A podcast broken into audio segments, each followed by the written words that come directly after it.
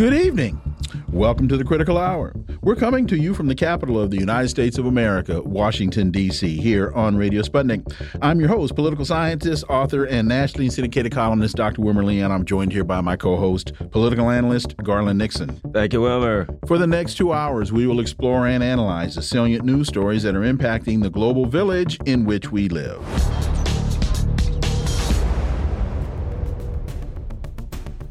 The military says a Pelosi Taiwan trip is not a good idea. President Joe Biden said yesterday that U.S. military officials believe it's not a good idea for House Speaker Nancy Pelosi to visit Taiwan at the moment. For insight into this, let's turn to our first guest. He's a writer and professor of East Asian and Global History at New Mexico State University. Dr. Ken Hammond, as always, Ken, welcome back. Good to be here. Biden's comments in an exchange with reporters came a day after the Chinese Foreign Ministry said it would take resolute and strong measures should Pelosi proceed with reported plans to visit Taiwan in the coming weeks. Quote, Well, I think that the military thinks it's not a good idea right now, Biden said in response to a question about Pelosi's trip. But I don't know what the status of it is he stops short of suggesting that Pelosi not travel to Taiwan. Dr. Hammond, there are a number of issues with all of this. Um, let's just start with Biden saying the military thinks it's not a good idea. To me, that comment shouldn't come from Joe Biden. That comment should come from Lloyd Austin. Well, of course, uh, uh, the president is also the commander in chief. So mm-hmm. you know, I, he he he he has a he probably has some. Although who knows with Biden, he probably has some insight into that. I think though it's a very important comment. I think that it was. Uh, a, it's remarkable to have the president uh, make this kind of public comment about a trip that the Speaker of the House is, uh, you know, planning to make in his own party. She's the uh, you know, the House leader of the Democrats. It, it certainly uh, suggests. I think we touched on this uh, last time we talked a little bit about some of the disarray within uh, within this administration. Some of the, you know, conflicting messages that seem to get sent out. Uh, sometimes even by the same person. Of course, as we know, uh, Biden has on some occasions uh, reaffirmed the American commitment to the principles of the Shanghai Communique and the subsequent bilateral agreements with China, the one China policy, China, Taiwan's position as a part of China, and on the other hand, turns around and and uh, says things about uh, you know the United States being ready to go to, to military defense of Taiwan. So you know there's certainly uh, contradictory statements coming out, uh, not just from the White House, but now conflicts apparently between the Speaker of the House and uh, and the President. So that's interesting. But the, to have the military, to have Biden, you know, uh, attribute this to to the military leadership, I think is also quite revealing. Because uh, I, I think the military is probably not really eager to have some sort of serious confrontation with China. You know, this China is not in a position where where you know the U.S. military is just going to kind of push them around uh, China has been uh, strengthening its its capabilities. It has been, uh, you know, developing its uh, its systems, uh, and and you know they're, they're not they're not just a, a trifle to be to be batted out of the way anymore. So I think the military is probably taking this this question of the the, the tensions around Taiwan, if we want to call them that, fairly seriously, and to have them uh, apparently uh, communicate to the president some uh, some reserve or some anxiety about uh, this intended provocation on the part of uh, Speaker Pelosi, a political gesture. I think it, it bespeaks some some deep concerns that that must be you know, circulating in the halls over there at the Pentagon. The other thing I think it reflects is the deteriora deterioration of our system, of our so-called system che of checks and balances. Whereas Joe Biden's the head of the executive, but it's not, this is the way I take it. And you can tell me if you think it's wrong. Well, if I say it, she'll just ignore it. But in our society, we worship the military. So if the grand priests of our society now, the ones who we worship and we put at the highest honor, the military, she's got to say, oh my God, You mean the military said it? Yes. Well, I couldn't possibly do it then. It kind of reflects a society that's turned into a militaristic, worshiping society where all you have to do is utter the name, the military, and everybody drops to their knees in awe and says, "Thank you for you know allowing me to exist." I mean, maybe I'm pushing a little too far, but what do you think? Well, no, I, I agree with that. I think that's a that's an important uh, important aspect of this. That you know, as you say, Biden. What does he think? It's not enough for the president of the United States to to make this kind of statement. He's got to invoke, uh, you know, the specter of of the military, as if, well, you know, I know I'm a little muddled about stuff, but uh, you know, these guys they're they're serious, and we better pay attention to them. There is such a you know, there's this intense fetishization of uh, of the military uh, in our in our society, and you know, I mean, of, of the application of violence in general, as we see. So yeah, it's a, it's kind of a telling uh, moment for Biden to to to kind of play that card in a sense, in what clearly is a is a difference of opinion between. Uh, you know, two, two different leaders of the Democratic Party, the the president and the third person in succession to the presidency. It's a it, it as I say it, it suggests that uh, that that all is not well in terms of people who are who are running the country and and trying to formulate some sort of or maybe they're not trying to formulate some sort of coherent policy towards China. I, I don't want to belabor this, but I'll belabor this. Uh, I, I, I think there are a couple of other things. One is, as the titular head of the party, Biden, or let me say, other presidents, stronger presidents, would have called Pelosi either into the Oval Office or just on the phone and said, No, Nancy, you're not going. Um, now, to avoid that perception of conflict, this is why I said I think it should have come from Lloyd Austin. To avoid that that perception of conflict, Lloyd Austin should have been on television saying, I know the speaker wants to go, but as the he- either either Austin or the head of the um, Joint Chiefs should have come out and right. said, "No, this is not a good idea," or because this is really in the to me more in the diplomatic side of the administration, the Secretary of State should have come out and said this is not a, a good idea. Unfortunately, he's an idiot and he thinks it is a good idea. So that's why he's not going to say it. So I, I just I, there are many I think pieces to play here. I just think strategically this has been poorly handled. Oh, clearly, and and the fact that that the president would would make this kind of thing as a public statement, exactly as you say. I mean, imagine Lyndon Johnson in this in this Thank circumstance. You. He would he would have had the speaker in there in a moment, and, and you know they would have settled this uh, in two moments. Uh, you know, pretty, pretty expeditiously. yeah. yeah, but but you know, I mean, it also suggests the fact that Biden comes out and makes this statement. It suggests that Pelosi perhaps hadn't even advised him that she was going to do this. Don't you think that that she would have cleared that? He says, "I don't know what the status of this is." Right. Joe. Right. Well, he was honest. Up. But wait a minute, Joe was honest there. Anytime Joe says, "I don't know," oh, he, he doesn't you, know. Yeah, right. but damn, Joe, come on. They you're, probably told him. He just don't even remember. You're supposed to know these things. I'm sorry, Ken. Go ahead. no, it is. It, it's kind of an important relationship, you know, between the United States and China. And uh, this would be the highest-ranking American official to to visit Taiwan since uh, since you know the the recognition of China back in 1979. It's it's it's such a remarkable undertaking in the first place. We talked about that. Was it yesterday? Yes. And uh, you know, I mean, it's just uh, it, it's such a such a flagrant provocation. Uh, and yet now we have the president turning around and saying, "Well, this isn't such a good idea. The military doesn't like it. I don't know what's going on, but you know, it, it just, it just, it, it, it's uh, the Chinese must be scratching their heads at today. You know, I mean, they were they were righteously upset about this yesterday, and that makes perfect sense. What are they thinking today? You know, it's always good to have an idea that the person on the other side of your negotiations, the other side of your discussions, the other side of your relationship has some clue about what's going on.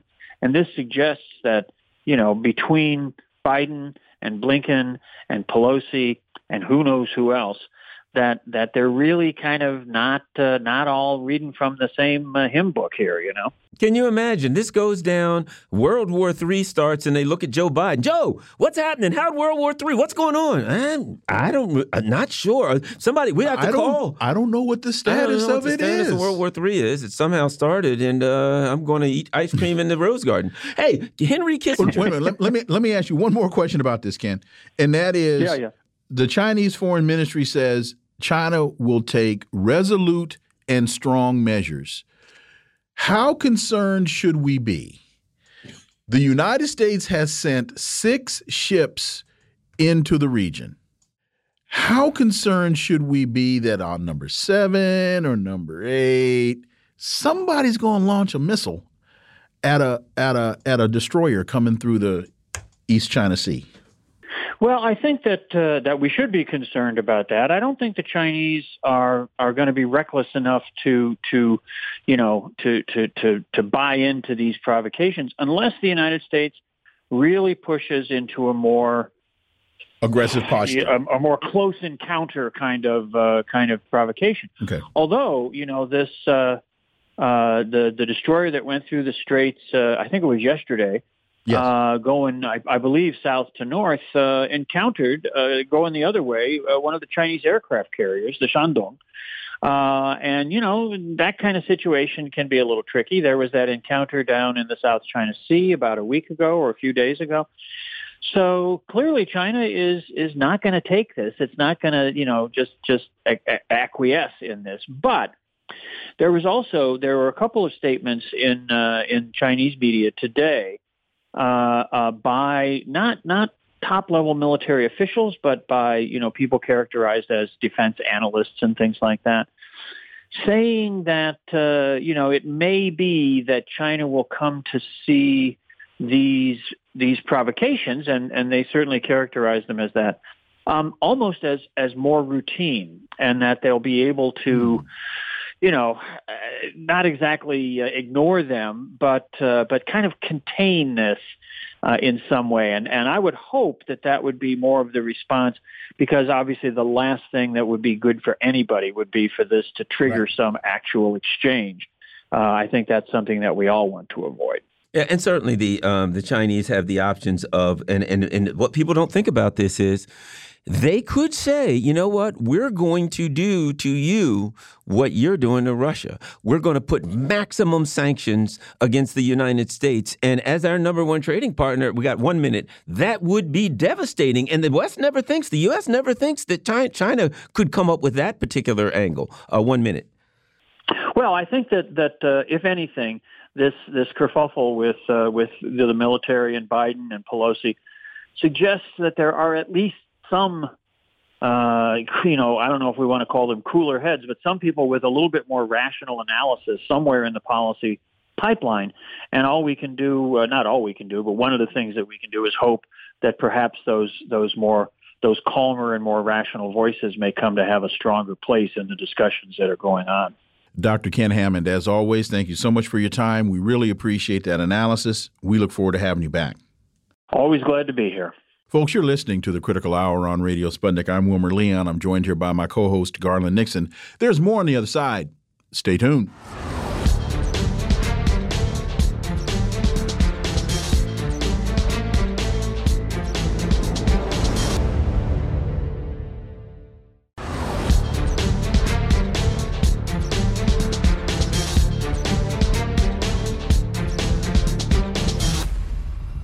We are back, and you're listening to the Critical Hour on Radio Sputnik. I'm Wilmer Leon, joined here by my co host, Garland Nixon. Thank you, Wilmer. Antiwar.com has a piece entitled Ukraine, U.S., Russia Dangers of Tit for Tat in an unusual escalation of words depicting Russia's broadened aims in Ukraine.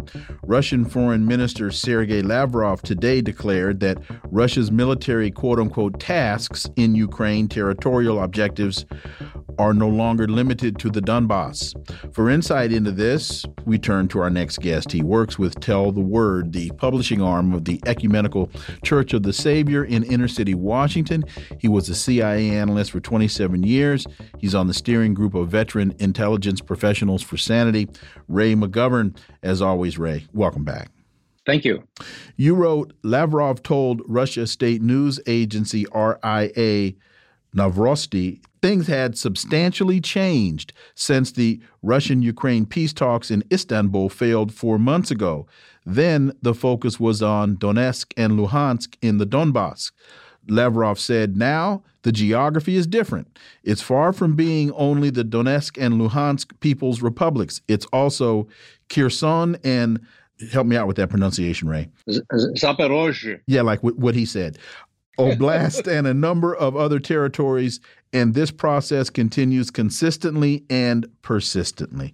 Ray, why is this tit for tat so dangerous?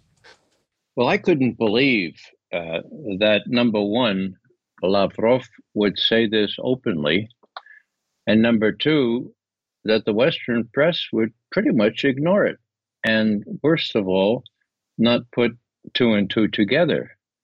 Uh, I was drafting this, by the way. When we say yesterday, that was when we say today, that was yesterday. I was drafting this, and, and I, I said, "My God, I got to get this right up." Uh, it's on antiwar.com this morning, and then I said, "You know, this is really interesting because, well, let me go to the original Russian," says says Ray, because Novosti did not put out an English version, and and that's why I put this in italics. You know that we're no longer limited here. Uh, we're continuing to to pursue our our um, our objectives not only in uh, Donbass, but in uh, areas like Kherson and Zaporozhye. Well, you know, uh, I had remembered that the day before, the day before yesterday, uh, John Kirby speaking to the White House says, "Ah, we're gonna we're gonna change the situation by sending more more HIMARS. Now, HIMARS, for the uninitiated, are uh, high altitude uh, and multiple uh, multiple artillery, artillery systems. Okay. Now, what's the big deal there? Well, they they think can, their range is 50 miles. Okay. Well, even if we tell the Ukrainians now, please, please don't use them to to attack Russian territory the Ukrainians will salute smartly and say, well, you know, Crimea is part of Ukraine. Nobody recognizes Crimea as Russian territory. And we got a, a, couple of favorite bridges that we'd like to knock down there and a couple of other targets. So here is Lavrov saying, look, uh, and he says specifically in the, the Russian translation, that the Russian original that I read, he talks about HIMARS. He says, You know, I don't know. Well, I, I won't paraphrase him, I'll read it. He said, important, whether it is out of impotent rage that the West is losing, or in a desire to ag- aggravate the situation as much as possible, the West is pumping more and more long range weapons. For example, HIMARS. Now, because of this, the geographic tasks of our special operation will move even farther forward from the current line. Again, quote, because we cannot allow the part of Ukraine that Zelensky will control, control or whoever, whoever replaces him, Mr. Lavrov's words here, uh, we can't allow them to have weapons that still pose a direct threat to our territory and the territories of those republics who have declared their independence and want to determine their future on their own, end quote. So, what's the deal here? Well, I'm thinking back at the White House briefing two days ago where John Kirby said, oh, hey, uh, we're going to send more HIMARS, we're going to send more weapons so that the Ukrainians will win this. And then all of a sudden, on my screen comes an announcement from the Pentagon that Defense Secretary Austin has said, "Oh, Lockheed Martin built HIMARS. We're we're sending four more of them, bringing the total to 16." Uh, and now the Ukrainians keep telling us, and we believe that they're being used, quote, effectively, end quote, and that they have already, quote, made a difference on the battlefield, Defense Secretary Austin's words. Well, hello, uh, could the New York Times, the Washington Post not put these two to two together and say, hey guys, the stakes are really raised here. They've raised the ante, both sides. This is really, really dangerous.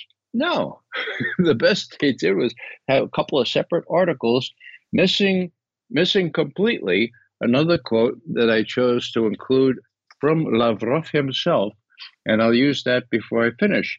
He says in a very interesting article published on Monday, quote, NATO instructors and HIMARS systems aimers, he means targeteers, apparently are already directing the actions of the Ukrainian armed forces and the nationalist battalions on the ground, period, end quote. Uh, why do I include that?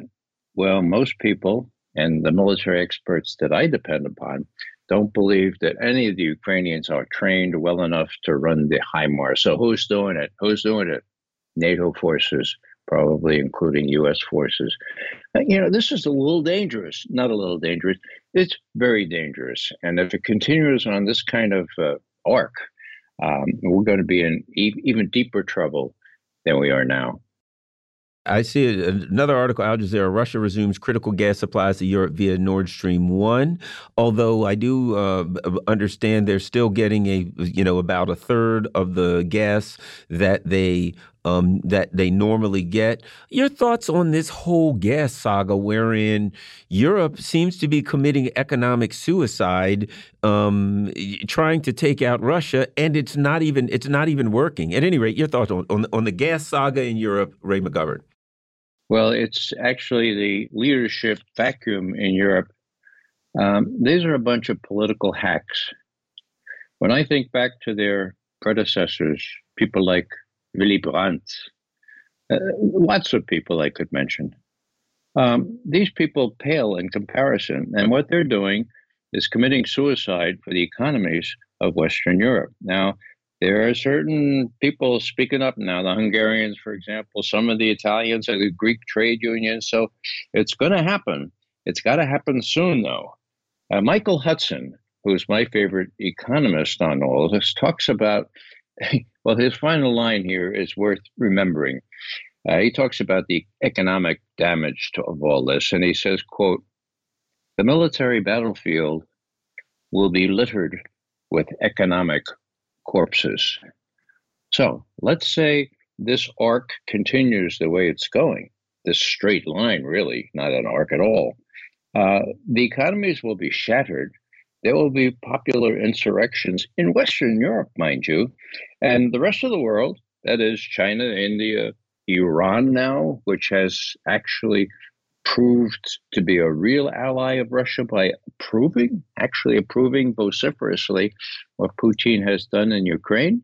Uh, these things, the world is really divided in two now, and it's these hapless um, sycophants in Western Europe that bow to U.S. diktat, and they don't realize perhaps that in just a couple of years, if not months, this diktat is not going to amount to anything.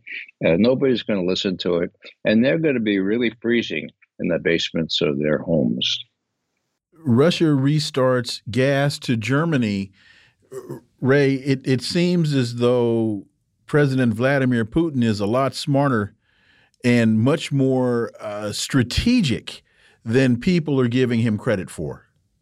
Well, yeah, you know, they have to repair these things now. You know, don't forget that. They have to put them out of commission for a couple of weeks and make sure their those turbines are going as fast as they're supposed to go out. there are all kinds of stratagems that he can use.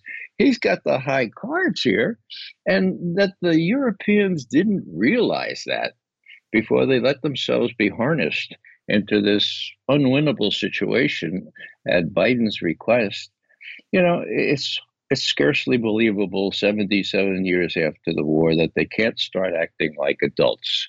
Now, as they look at Biden, you know, not only does he have COVID now, I mean, he's admitted that he can't even control Nancy Pelosi. you know, I mean, she's going to Taiwan.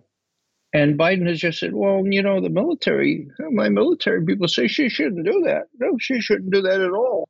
Well, of course she shouldn't do that. Is she going to go? Well, I don't know. I mean, he's the head of the party and the head of the country. Cannot Joe Biden prevent Nancy Pelosi from stoking the fires of war with China? Apparently, it's up in the air. Will she go? Will she not go? It shouldn't be an issue at all. He should have spiked this from the outset. Um, and uh, that being said, there's another article again the voice of reason of all people. This ghoul, Henry Kissinger, former U.S. Secretary of State Kissinger, said geopolitics today requires Nixonian flexibility to help diffuse conflicts between the U.S. and China, as well as between Russia and the rest of Europe. Kissinger warns Biden against endless confrontation with China. Ray McGovern, your thoughts? Really quickly, in listening to Kissinger over this span of time, this reminds me of the adage the older I got, the smarter my dad became. go, go ahead, Ray. well, I can subscribe to that adage. Uh, he's 99, mind you. I just hope that when I'm 99, I can keep my sense of balance and my courage in speaking out at what obvious is necessary here, not a two front situation where these crazy people in Washington think they can take on Russia and China at the same time. You know, they're out of their gourd. And most people, including some in Western Europe, are beginning to appreciate that.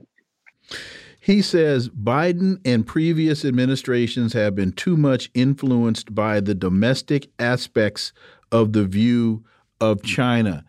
Am I reading more into that than there is? Because I interpret that as Kissinger saying, you really need to stop listening to Tony Blinken, and you really need to stop listening to Avril Haines, and you really need to stop listening to uh, to all these other uh, domestics that that haven't studied this like I've studied it.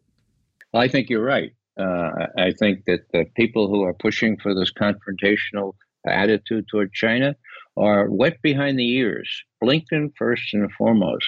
You know, well, I won't. Say, I'll say it again. This is privilege that comes of having uh, been quote well educated at the quote best schools end quote, and knowing nothing about practical politics, uh, which Kissinger, uh, love him or hate him, is expert at. You know, it's going to get us in real, real trouble. It already has, and I don't know if Biden is, uh, you know, is really up to uh, being re-educated because that's what it will take. Maybe, you know, we'll, we'll see how he comes out of the COVID thing, and we'll see how tonight uh, the January 6th investigation is headed because things are in great flux here. And in my view, if we don't deal with what happened in 20, uh, 2020 uh, with respect to that quote stolen quote election, you know, uh, we we need to we need to do that first, and then people will take us seriously and say, well, these people could be serious. Once they get rid of Biden, maybe things will improve. Uh, but you know, things are moving too fast for that. So I fear for our country, frankly. Ray McGovern, as always, thank you so much for your time. Greatly, greatly appreciate that analysis, and we look forward to having you back. You're most welcome. Folks, you're listening to the Critical Hour on Radio Sputnik. I'm Wilmer Leon. I'm joined here by my co host, Garland Nixon. There's more on the other side. Stay tuned.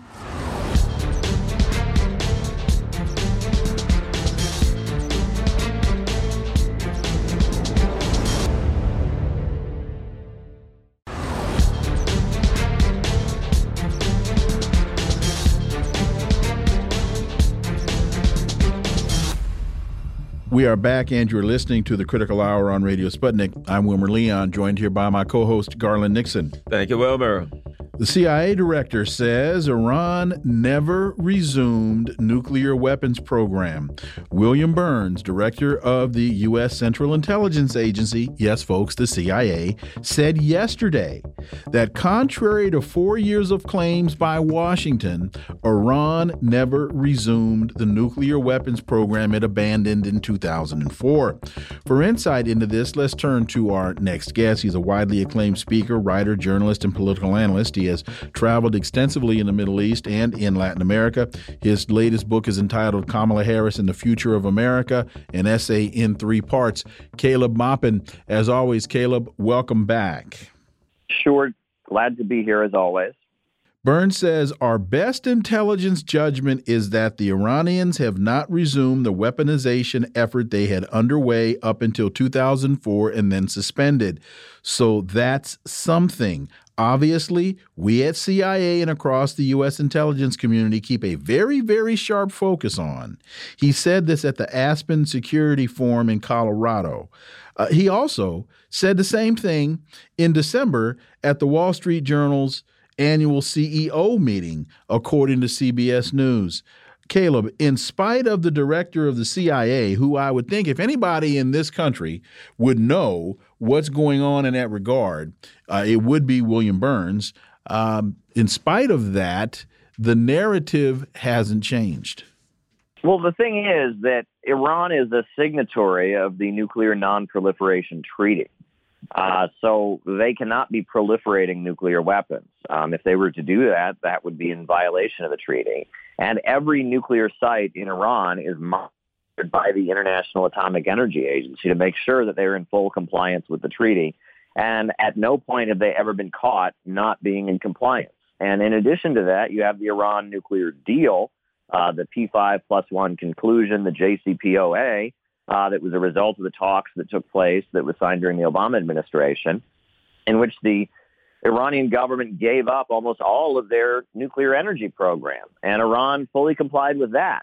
So the notion that Iran is trying to get an atomic bomb is is pretty ridiculous. Uh, the Ayatollahs are very clear that they oppose nuclear weapons. It would be illegal in Iran to even promote, uh, you know, acquiring nuclear weapons by the Iranian government uh, this is this is just a fiction. Um, you know, I mean, we're hearing the CIA director saying that they they they are not trying to get one now. I don't think they were trying to get one before 2004. I think that this whole situation is a bit of a hoax. Uh, and I mean, if you look at the details, you look at the work of Gareth Porter, uh, you look at what the International Atomic Energy Agency that actually monitors their sites has to say. I mean, Iran is not trying to get a nuclear weapon. They're just not trying to do that. Now, what is interesting is um, I think it's worth pointing out that uh, that some of the sources that get treated with full credibility in mainstream media have long ago been debunked. I mean, uh, the Mujahideen cult, which is this religious sect that is at odds with the Iranian government, you know, they at one point produced, uh, they, they had a picture of this, this safe, they said. This was a safe mm-hmm. where Iran keeps their nuclear secrets. Well, it was revealed that they that safe, that photograph came from a website uh, of a company that sells, that manufactures and sells safes. They just, you know, did a, you know, save image as, you know, cut and paste, basically. I mean, it wasn't even a very, very uh, well thought out, uh, you know, uh, layer of deception, but that got reported in mainstream media like that might be a credible report. Uh, so, I mean, again, they are really trying to, to feed this narrative. We've seen images of Netanyahu at the United Nations with his little like bomb graph thing that he holds up as part of his presentation. But I mean, facts are facts, and Iran has not engaged in nuclear proliferation, no evidence that they have ever done so has ever been presented. Let me ask you this from a different angle, um, uh, you know, from, from in, in a totally different context. Nancy Pelosi says, I'm going to Taiwan, and the Chinese pretty much say, yeah, that ain't going to work out real well.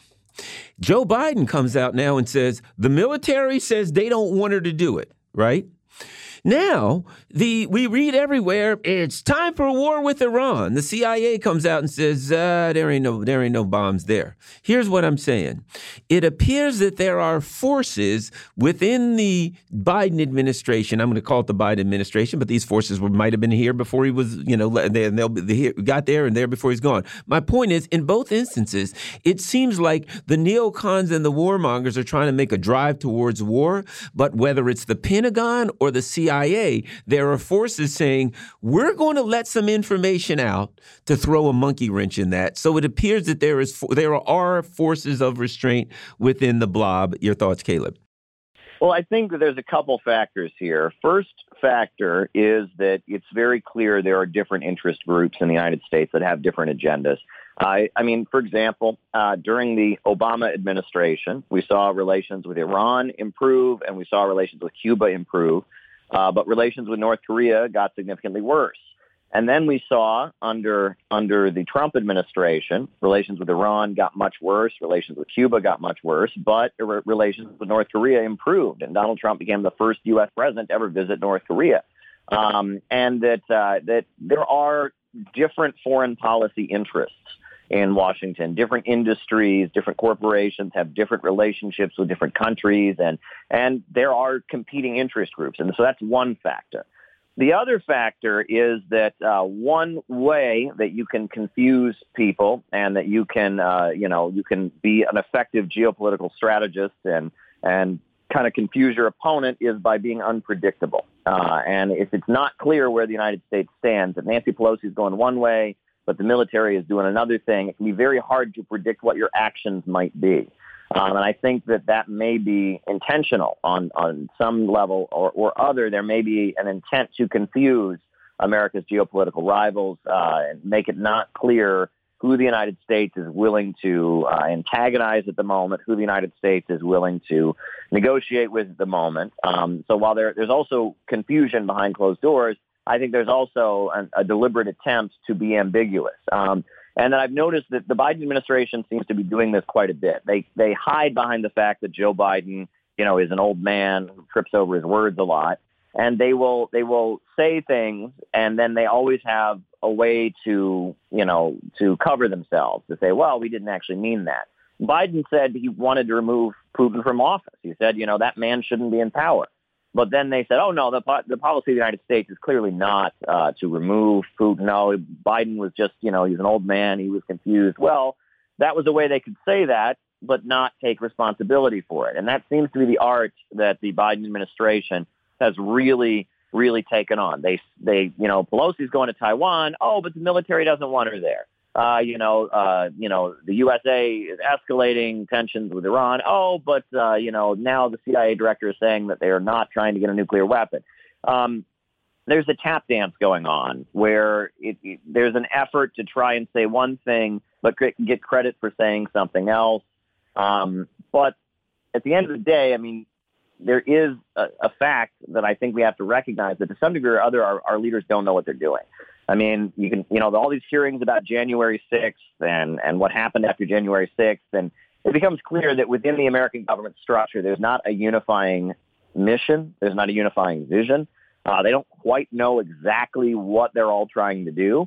Um, and, you know, this could be a situation where, you know, you had some of this during the Carter administration. And then out of that, you got the so-called Reagan Revolution, where after Reagan came in, it became very clear what the United States was doing. And it may be that the Biden administration and all this chaos is kind of setting the stage for something, you know, something much more authoritarian and something much more straightforward because this kind of confusion in Washington is not going to prevail for too long. I feel like there's going to become a point where you have to have, you have to have the country on the same page or else things just come apart. I was going to ask you if this is evidence of the weakness within the Biden administration, because I can't think of a time, and you went back to Carter, and and but even even Jimmy Carter wasn't this weak. in terms of my recollection of the Carter administration, there were some gaffes, and there may have been some contradiction, but there wasn't this amount of what I just perceived to be utter weakness. Because I, if this had been any other president, and Nancy Pelosi, the president picks up the phone, calls her to the office, and says, "You're not going." Uh, you know, uh, real quick, uh, you know what it reminds me of? The military doesn't want her to go. You're the president. Right. You call her and say you don't go, and you don't have to go on television. Tell anybody. You pick up the phone, Nancy. You ain't going. Well, in fact, I was gonna. I thank you because I was gonna get to that oh, point. Okay. No, no, no. Well, I think that the military thinks it's not a good idea right now, but I don't know what the status of it is. Joe, this is you're not managing the Yankees. He's soft. The, soft. Uh, Caleb, this this to me is just utter weakness and confusion because it, this statement should have been made by Lloyd Austin, not by Joe Biden. And now, it, maybe it should have been made by Lloyd Austin standing next to Joe Biden, and then Joe Biden says, "Hey, whatever he says," you know. But this, to me, uh, Caleb, just shows utter weakness, disconnect, and confusion. And I'll throw in one more thing: Nancy Pelosi is a Democrat. Joe Biden is a Democrat. Joe, run your party. Caleb Mott. Well, sure, and it's an odd thing. I mean, the is, question is that is really, that too simplistic? No, I mean the question shouldn't be does the military want her to go or not. The statement should be we don't want her to go. Do they want her to go? And why are they they putting that on the military? Like you said, it should be on Lloyd Austin. Uh, you know, and it's like why? I mean, if they don't, do they want her to go or not? Well, wait You a know, minute. that- Wait a minute. I'm sorry. I'm sorry to jump in, but here's the other thing. Actually, this is a di- diplomatic issue. Tony Blinken is the one. The reason that I said Lloyd Austin should say it is because it's making a statement on behalf of the military. This is a diplomacy issue. So actually, the State Department is responsible for this. How, how about we go one different? We shouldn't even have heard anything. Well, that- it should have been Nancy Pelosi calling Joe Biden. Hey, I'm going to Taiwan. No, you're not. Not right now. I'll let you know in the future, but you're not Oh, going. go ahead, We're Caleb. not talking about it. Sorry. Mom's radio silence, and nobody ever knows. Right. That's the way a powerful president to do it. Sorry, Caleb. Go ahead. Yeah, I mean, we remember when Trump was coming into office, how he, you know, he he spoke on the phone not as president but as president elect uh, with the the president of Taiwan, um, and that the USA there, there is a certain faction that wants to push the envelope with Taiwan as much as they possibly can. Um, that's very clear. Um, so it, while that's going on, uh, there also seems to be apprehension about, you know, uh, China responding and provoking something that the USA could not have control over and that could actually not, you know, work in the favor of the United States. I mean, China, the mainland is able to, you know, is, is able to retake Taiwan militarily if they wanted to. That would be, they would win. It would be a quick war and it would be, it would be, you know, it would, it would be devastating and it would be a bad situation, but they would retake Taiwan. I mean, there, there's there's no question about it. The mainland's military is far bigger than the the military based on Taiwan. As many U.S. weapons as we poured in there, um, and while the USA may want to provoke China on that issue, uh, I think that there probably is a large section of the military and people that are geopolitical strategists and others that say, okay, we don't want to really really provoke this. Maybe we want to embarrass China. We want to, you know, nudge China, you know, make them uncomfortable, disrespect them. But we don't really want to provoke China to go all the way into Taiwan because that that it may not be, you know, you've got this ongoing conflict in Ukraine, but China going into Taiwan might be over in a couple weeks, and and you know, there's probably a large percentage of people on the island of Taiwan uh, who might even be okay with that. Uh, and so, you know, maybe maybe this wouldn't play out in our favor. Uh, but but we will have to see. I, I'm curious if she ends up going or not. She's going. You know, she says she's going. I'm curious if she gets there. If it actually happens. If this is if this is just a, a trial balloon, they're going to throw it up there and see what happens, and then they'll back away from it. Or if this trip actually happens, we shall see. And it sounds to me, based on what China's saying, China don't bluff. It if it if it happens, well, you can. That's a chapter you can you can end with Taiwan. And, and here's what I'm wondering, and and, I, and I, I here's my disclaimer: I am not advocating this in any way, shape, or form, but I think we have to look at this as a possible reality. The United States has sent ships six times into that area. S- ship number seven, ship number eight, hypersonic missile, ship at the bottom of the ocean. They warned you. They warned Caleb, you. Caleb, we got 20 seconds. Sure. I mean, again, the stakes are pretty high to be playing games like this. You know, it's not time to speak uh, to speak foolishly and and say things you don't mean. And do things you can't defend. Indeed. Caleb Maupin, as always, thank you so much for your time. Really appreciate that analysis. We look forward to having you back. Sure thing. Thank you very much.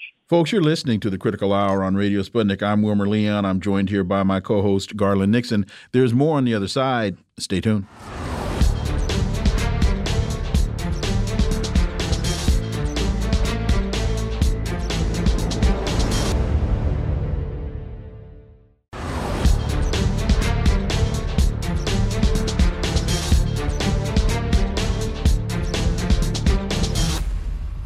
We are back, and you're listening to the Critical Hour on Radio Sputnik. I'm Wilmer Leon, joined here by my co host, Garland Nixon. Thank you, Wilmer.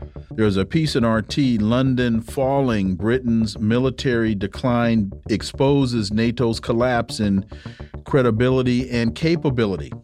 NATO's plan to vastly increase its forward force is wishful thinking, and the UK's struggle for military relevance is a perfect case in point. For insight into this, let's turn to our next guest. He's a former U.S. Marine Corps intelligence officer, author of Disarmament in the Time of Perestroika, Arms Control and the End of the Soviet Union. He served in the Soviet Union as an inspector implementing the INF Treaty, served in General Schwarzkopf's staff during the Gulf War, and from 91 to 98, he was a chief weapons inspector with the UN in Iraq, and he is the author of this piece. Scott Ritter, as always, Scott, welcome back. Thanks for having me. So you write, confusion is the name of the game at NATO these days, with the alliance still reeling from last year's Afghan debacle and unable to adequately disguise the impotence shown in the face of Russia's ongoing military operation in Ukraine. Scott, we've talked about a number of times that this fiasco in Ukraine is really just uh, Afghanistan Part Two. Well, it, it is. It's uh, Afghanistan Part Two with. Uh, far greater consequences. Um, you know, Afghanistan was far removed from Europe and wasn't uh, didn't directly implicate European security uh, beyond the fact that it exposed the reality that the United States uh, won't go to bat for its European allies when American interests are at play. Uh, we abandoned NATO in Afghanistan. That's the bottom line. Uh, but here in Ukraine, uh, you know, we're we're we're dealing with a situation that um, you know, the, the ramifications of this failure uh, are going to resonate throughout Europe. Uh, they are resonating throughout Europe. And, um, you know, the, the, the NATO summit was just this uh, little la la land. I mean, literally it was, uh, you know, Wizard of Oz like. Uh, you know, the, the, the Munchkins were there, the Yellow Brick Road. Uh, you know, it, it was just fantasy. Uh, it was so far removed from reality. Um, to be almost laughable, except that you realize that, you know, they're talking about implementing policies um, which are inherently warlike in their in their character. Now, the good news is they'll never be able to pull it off. But the bad news is we now know what they're thinking, and it's not good. They're not looking for a peaceful solution. You know, Scott, yeah, uh, the, all this talk, you know, they're going to build up this mighty army of three hundred thousand, and uh, of course, a million man army uh, uh in, uh, in in Ukraine. But that seems to have fallen fallen to the wayside.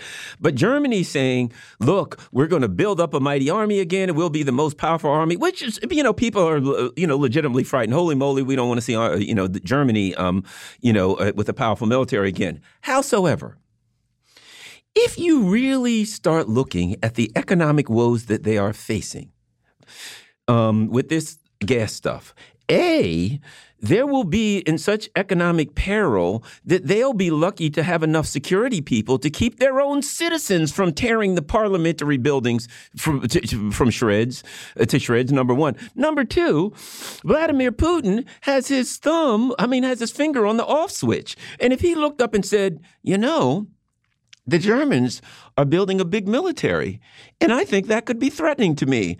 I know what I'll do. Click. Nord Stream Nord Stream 2 is off and all of a sudden they got far bigger problems than building a military. At any rate, your thoughts on that, uh, Scott? No, you're you're you're 100% correct. I mean, Germany is a is a is a perfect case in point, but it's together with Europe.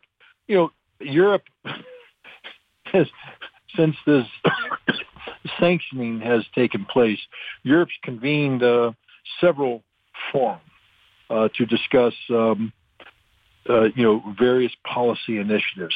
And I remember one just a few months back where the European uh, Commission uh, decided that they are going to allocate 210 billion euros uh, to redo the European energy uh, strategy so they can be free of Russian gas by 2024. Um, but the good news was they were going to do this by accelerating their goals for renewable energy. So they weren't just going to liberate themselves from Russian gas, but they were going to become green in the process. It was wonderful. It was beautiful. There were applause and cheers and, oh my God, they had PowerPoint after PowerPoint of how they were going to transform the European society. PowerPoints are meaningless. Reality is what counts. And uh, you know who's not talking about a 210 billion euro uh, green energy uh, plan? No one, because it's irrelevant. It doesn't matter. Doesn't count. Germany, you know, a while back, the the, the you know the the German government said we're going to spend 100 billion euros to rebuild the German. You know what they're not talking about anymore? Spend 100 billion euros to rebuild the German army. They don't have it. Reality came in. It's a great PowerPoint. You know, but PowerPoints are cheap. Hell, I can make a great PowerPoint. Um, but you know, I, am going to make a PowerPoint how I'm going to transfer my house into the new Empire State Building. Um, I'll have a plan for it, uh, but it's not going to happen. Um, and this is the reality for what's confronting uh, Germany today. Uh, it's so bad now that senior members of the German Bundestag, their parliament, are, are coming out saying, "Hey guys, not only do we need Russian energy now." to survive. Um, but we need it forever. And that we need to start understanding that we need to have good relations with Russia. We need to have sound economic relations with Russia. We need to be friends with Russia, that this nonsense has got to come to an end. Now, this statement could not have been made a month ago, but it's being made today because the PowerPoints now are being torn up and burned in the uh, in the earth because there's nothing left. They, they, they got no energy. They got no gas. Um, and the Russians, though, you talk about Russians turning on and off the switch. Look what Russia did today. To show you just how smart these people are. Russia today repaired the Nord Stream 1 pipeline, got the maintenance that was needed, and turned the gas back on. Turned the gas back on. Not at full flow, but it's back on. When at a time when everybody's saying, "Oh, the Russians are going to play the energy card and turn it off," and this, Russia has a contractual obligation. They turn the gas back on, but they did it in a way that actually gives credence to the words of the German uh, member of parliament, because now he's able to point and say, "See what happens when we're friendly with Russia? What could happen? the gas comes on. You know, Europe is waking up to a harsh reality that for the past 40 years, their economy has been underwritten by cheap Russian gas. The only thing that made the Eurozone possible was cheap Russian gas. The only thing that made a four-day work week possible, cheap Russian gas. The only thing that made all the wonderful unions and the vacations and the you know, healthcare benefits and pension plans that makes Europe such a wonderful place to live and work was cheap Russian gas. And now they don't have it anymore. And Europe is about to collapse, not just economically, but socially.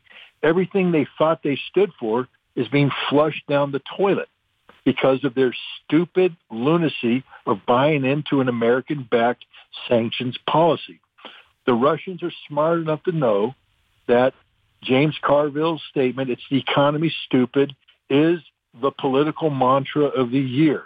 And that one by one by one, all of the G7 uh, people that stood up um, in June and bragged about how they're going to stand up to Russia and China and everybody else, one by one, they're gone. Johnson, gone. Draghi, gone.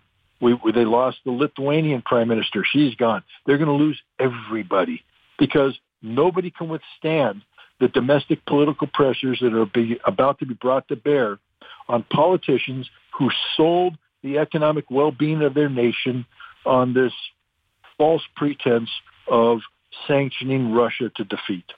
Scott, here's something I think you'll find interesting. Nancy Pelosi said that she was going to take a trip to Taiwan. The Chinese then clearly implied that there would be drastic consequences. And Joe Biden I don't want to use the term stepped in, but wandered through, I don't know, the conversation and said, the military, now he's the president, the military says that a Pelosi trip to Taiwan's not a good idea. I thought he was the president, but I guess he's been, you know, the military's in charge. I don't know.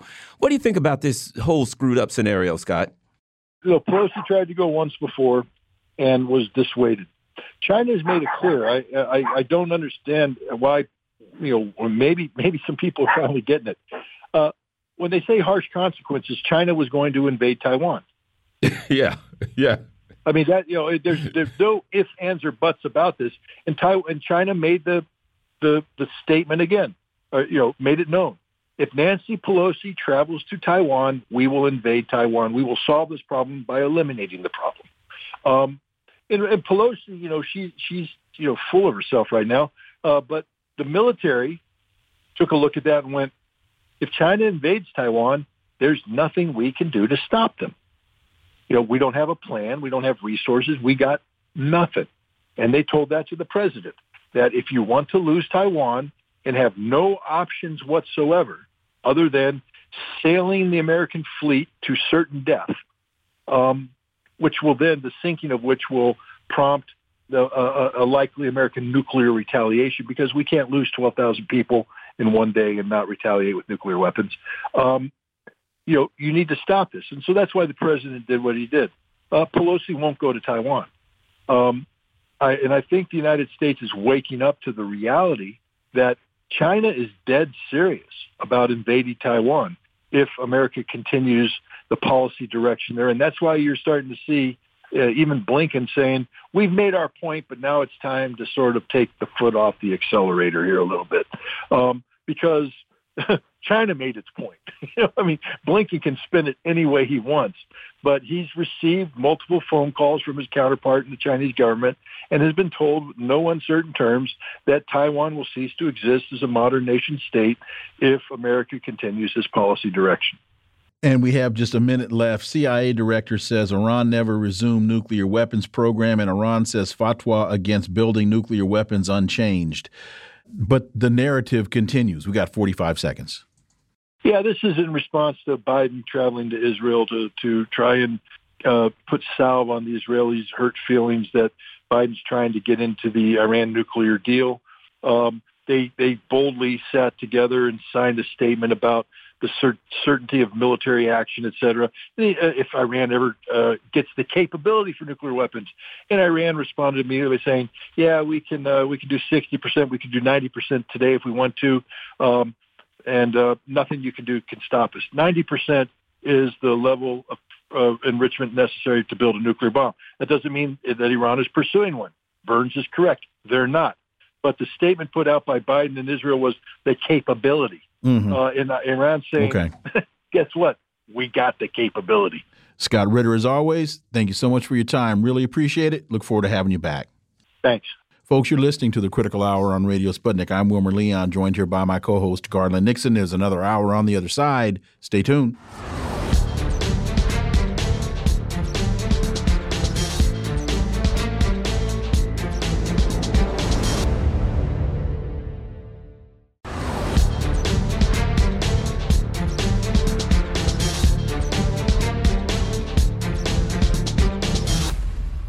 We are back, and you're listening to the Critical Hour on Radio Sputnik. I'm Wilmer Leon, joined here by my co host, Garland Nixon. Thank you, Wilmer. Press TV reports the Secretary General of Lebanon's Hezbollah resistance movement, uh, Syed Hassan Nasrallah, said Israel is not allowed to extract from disputed Karish gas field if Lebanon's rights are not secured. For insight into this, we turn to our next guest. He's a broadcaster, analyst, and journalist based in Beirut, Lebanon. Laith Marouf, as always, Laith, welcome back. Thank you for having me. Quote Lebanon is facing a historic and golden opportunity to get out of its financial crisis. If we fail to take advantage of it, we would not be able to extract oil within the next 100 years. We are not looking for moral gains out of extraction in the Karish natural gas field. We rather want to tap into our reserves. This actually ties directly into Joe Biden's often used phrases of sovereignty, of respecting the rights of individuals and countries, and uh, having countries do and having the, the voices of the people within countries be heard. Yeah, I mean, uh, look, uh, Lebanon is uh, uh, experiencing a huge crisis, of course, that is made up through the American um, sanctions on the region and on Lebanese uh, financial uh, institutions. And the only way out for Lebanon is to extract its resources from uh, the Eastern Mediterranean.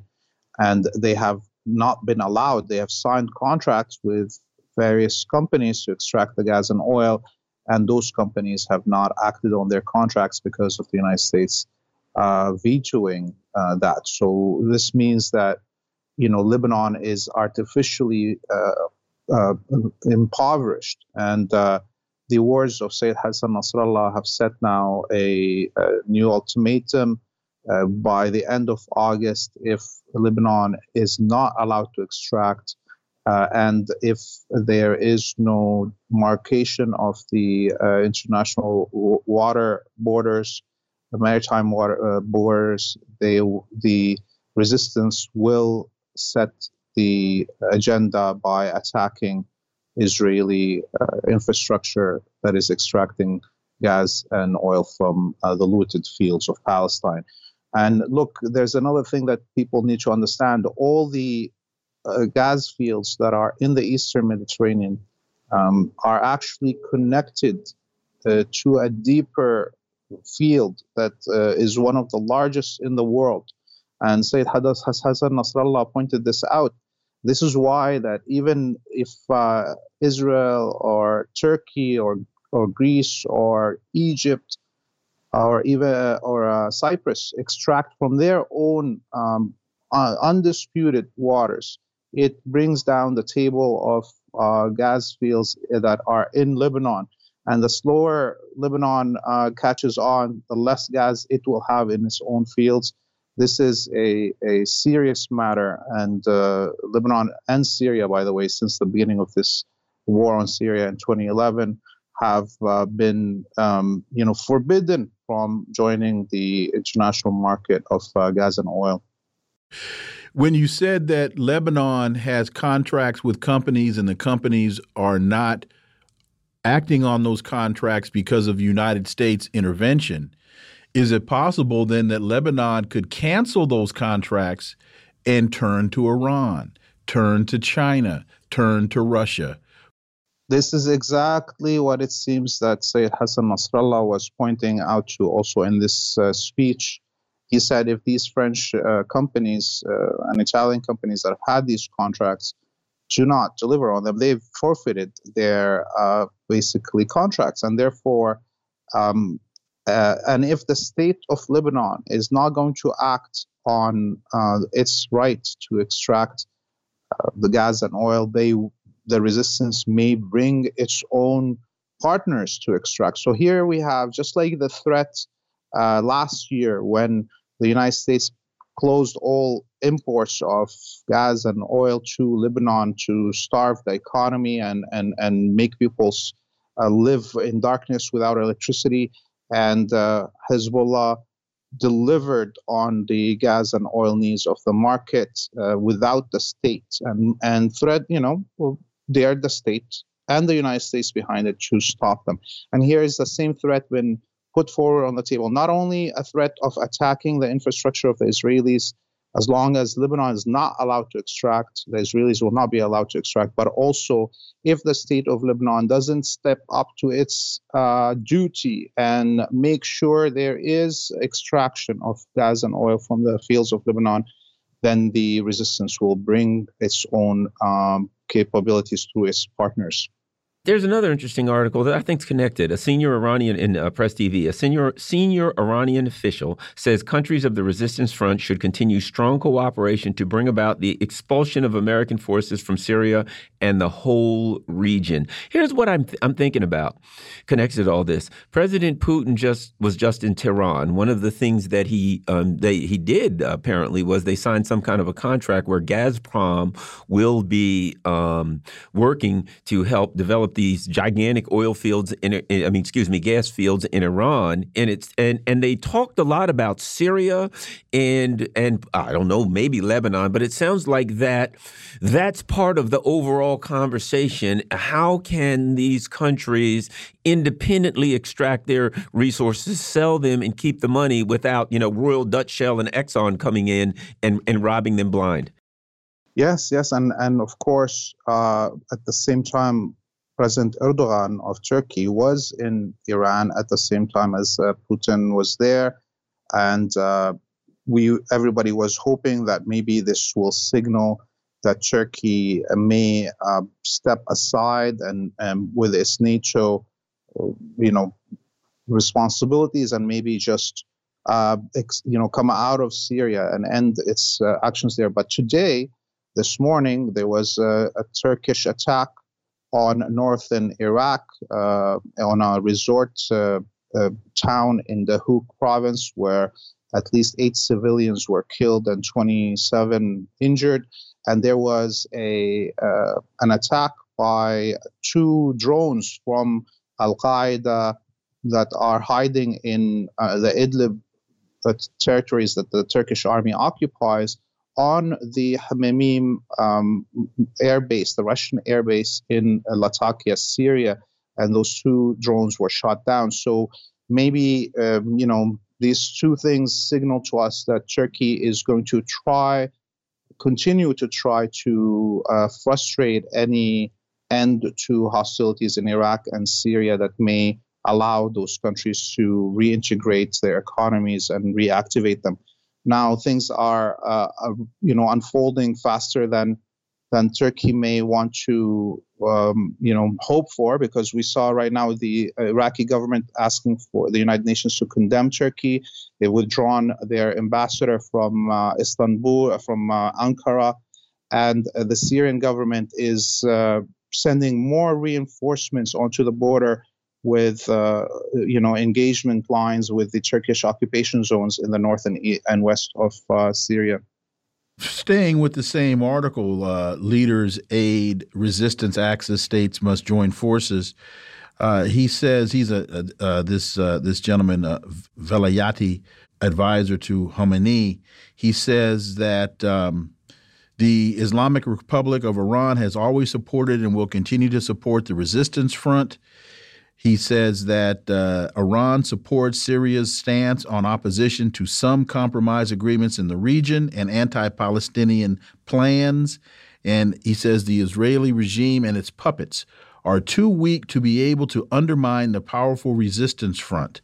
That last sentence, to me, summarizes Biden's trip to the region and why the Saudis and the Emiratis are now all into this uh, Ab- Abraham Accord agreement, and they are now joining forces out of fear that the United States will withdraw from the region, and they're trying to team with Israel because they see that being the strongest game in town.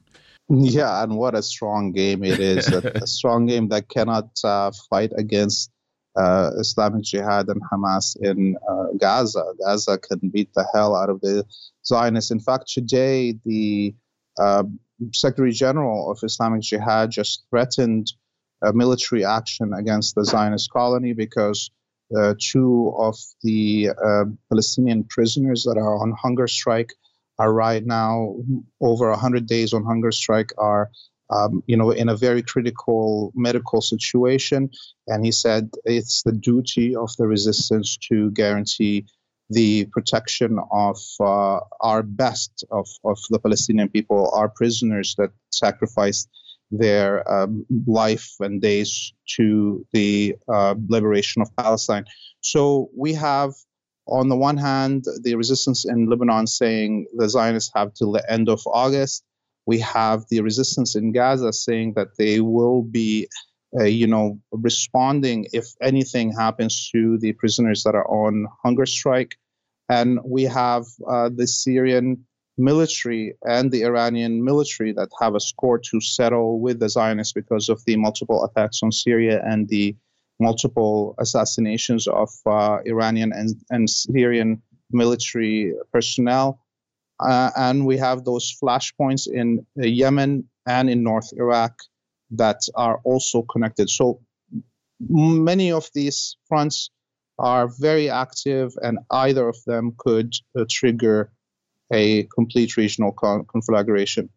In uh, the Saker, Pepe Escobar writes Russian President Vladimir Putin, in his own speech, was even more explicit. He stressed, he stressed specific steps to promote the intra Syrian inclusive political dialogue. The Western states, led by the U.S., are strongly encouraging separatist sentiment in some areas of the country and plundering its natural resources with a view to ultimately pulling the Syrian state apart. This was at the meeting between Iran, Turkey, and, uh, and Russia. Your thoughts on the, the importance of those words?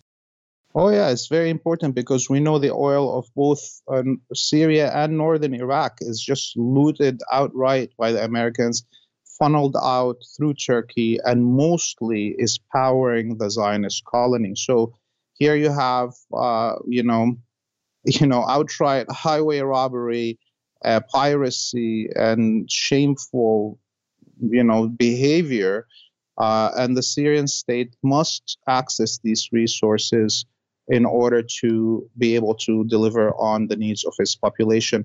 And I think right now, with the continuous uh, collapse of the Kurdish Contras in North Syria, and they are collapsing, um, they've handed over basically all the northern borders with Turkey. Now there's only the Eastern Front. This is a good situation for the Syrian army uh, and and allied forces because now at least the northern front is secured uh, in any situation of uh, a regional war or a confrontation with the American occupation forces. The uh, Syrian military can be assured that its back is safe. Uh, I think the United States is now clearly having to recognize that its troops are getting uh, surrounded on on from three sides uh, that, that that the troops that are stationed in the Al Tanf uh, and uh, in the oil fields of Deir ez-Zor are uh, you know have now only one um, uh, border crossing that they can uh, go through. so we will see how the Biden administration responds to these changes on on the ground in, in military positions. Laith Marouf, as always, thank you so much for your time. We really appreciate that analysis, and we look forward to having you back. You have a great evening. You too. Folks, you're listening to the Critical Hour here on Radio Sputnik. I'm Wilmer Leon. I'm joined here by my co host, Garland Nixon. There's more on the other side. Stay tuned.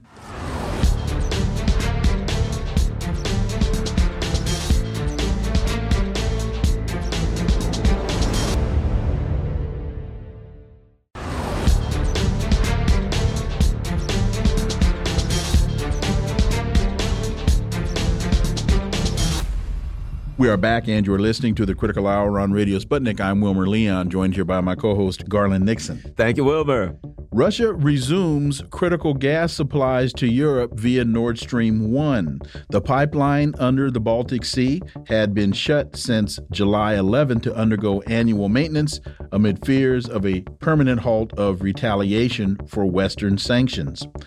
Moon of Alabama has a piece entitled Why Nord Stream 2 Must Be Opened Immediately. Next winter, Germany and other European countries will have an energy crisis. This crisis, we are told, is caused by the proxy war between the U.S. and Russia in Europe. They say that Russia has cut us off from its natural gas deliveries. That's a lie. For insight into this, let's turn to our next guest. He's the National Organizer for Action for Assange, Steve Poikonen. As always, Steve, welcome back. Oh, thank you very much, gentlemen. Good to be here. So, the Moon of Alabama writes the Ukraine and Poland have shut off some pipelines that bring in gas from Russia to Western Europe.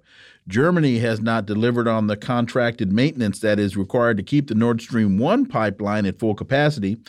The German government has blocked the certification of Nord Stream 2, which is technically 100% ready to work at full capacity. And Steve, I'll just add the German government has blocked off certification at the request of the United States. Steve Poikonen. I'm I'm struggling to remember what movie it is, but there's a scene where a guy takes himself hostage and he holds a gun to his own head and he starts screaming. Don't he means blazing it. He'll saddles? It. He'll blazing, blazing saddles. saddles. Yeah, absolutely right. right. Yeah, yeah, yeah, yeah. This is this is exactly what the German government is doing. They're holding a gun to their own head and they're saying, we're being held hostage.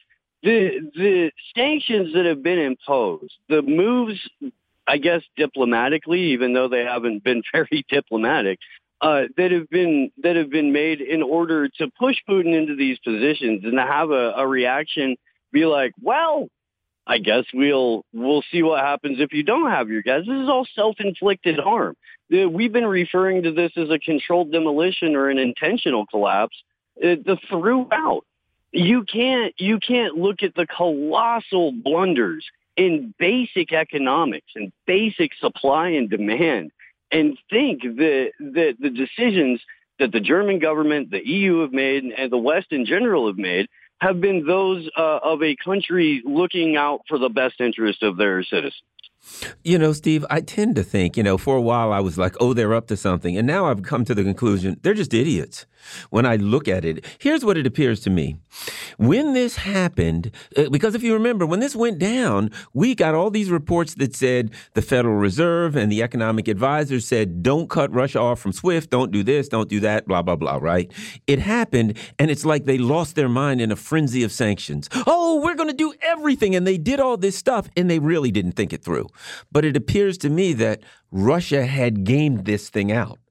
And they had some plans. So you got one side who's acting like a bunch of kids playing dare, a bunch of 14 year olds playing dare at a sleepover, right? Oh, I'll go further, I'll go further. Whoops. Uh oh, somebody fell off the balcony, right? And the other side who gamed this out, and they're forcing a conundrum. You know, I, I was in in in, um, in law enforcement investigations when I taught interviews. That's what you want to do. Put somebody, put somebody in a position where they got to make a decision that they don't want to make. well, neither and neither option is a is, good one. uh, exactly, right? And that's what they forced Germany to say, what is your priority? On one side, you got the US saying, "Hey, we've got to keep up the pressure on Russia." And on the other side, you got the people with pitchforks and torches saying, uh, "We're cold and uh, this is get ready to go bad real quick." Steve there there's going to be a there's going to be a point to where and look for, well first let me address what you were saying I, I do think honestly that the foreign policy crew uh, on behalf of the United States has never had to live a rough day in their lives. They've mm-hmm. never known a moment of pain or a moment of want or have gone without. The Russian people have been living under sanctions the Russian government has been dealing with hostile foreign powers and sanctions for the entire uh, this entire century and most of the previous century. They know how to deal with these things. They know how to get around these things, and you're absolutely right in terms of the Russian side gaming it out. They've been doing that for years because they've seen this coming. The the bluster from the U.S. is eventually going to try to get backed up, so the Russians had a plan for that. The plan for that is making the German people go pick up sticks for firewood unless they buy the gas in rubles. That's all there is to it. If the U.S. and the, the EU doesn't want to play, then they're going to have to figure it out elsewhere, which is going to set back the uh, the entire European economy, not just for a year, not just for two years, but for a solid decade. The they've boxed themselves into a corner and the only way out is to admit defeat and give up massive chunks of Ukraine and hope that's enough. Steve, there was a time when Tony Blinken had to suffer. He was at Harvard, and the they delivered the wrong vintage of Dom Perignon for his Sunday brunch. Oh, the humanity! And and, and the, the, the the compromise he had to make was just horrific. Uh, he did a summer on a kibbutz where he had to peel potatoes uh, well, that's yeah. another one. I had forgotten about that. Uh, while he ships Dom Perignon. Um, You're right. Russia warns it could it could stop oil exports. Crude production will be suspended if the Western price cap makes it unprofitable. Russia will stop global oil exports if the West's price cap makes it unprofitable to continue production. This is according to Deputy Prime Minister Alexander Novak. A couple of things to that. One that just sounds like simple, straight business math to me. Mm -hmm. uh, if I can't make money doing it, why would I do it? When you add that to the the story that we opened with, and that is that the Russia resumes critical gas supplies to Europe via Nord Stream one. To Garland's point, they've game planned this thing out, and where a lot of people, I guess, were expecting Putin to use the turbine issue as the reason for not to turn gas on. Now he's turning it on to a certain degree, and I guess he's forcing the question uh, hey, Olaf Scholz, who are you going to listen to? Joe Biden, which is taking you down this very, very cold rabbit hole where there is no gas and there is no energy, or maybe you want to listen to me the guy that's never done you anything wrong, and by the way, is control of your heat and therefore your political future. Yeah, that's a that's a tough spot to to be in if you're Olaf Scholz. It's a tougher spot for Olaf Scholz too because he's not really he doesn't seem to be making his own decisions. It seems to be being uh, pushed one direction or another by either Ursula von der Leyen or uh, or the Biden administration and the State Department. It, Germany is now the German farmers have now joined the Dutch farmers. There are people in Germany that have been protesting in solidarity with the Yellow Vests for the last couple of years. They had all kinds of protests uh, over, uh, I think, last winter. Um, you know, o- over some of the the lockdown measures and things like that. The Germans aren't having it anymore. Europe's not having it anymore. And it's one thing to switch around cabinet posts and cabinet members. It's one thing to have people step down and resign. But if they don't see something tangible in the next, in like next couple of months, it, it is going to be a, a very, very extreme winter, not just in terms of how people have to deal with heating themselves or providing food, but in terms of how many members of, of the European government are going to make it. Yeah, they'll be heating themselves all right on the fire from the burning buildings that they, you know, the parliament buildings. Uh, support for more sanctions falls as cost of living grows. A poll says the UK's richer households are more likely to support current sanction than those with lower incomes.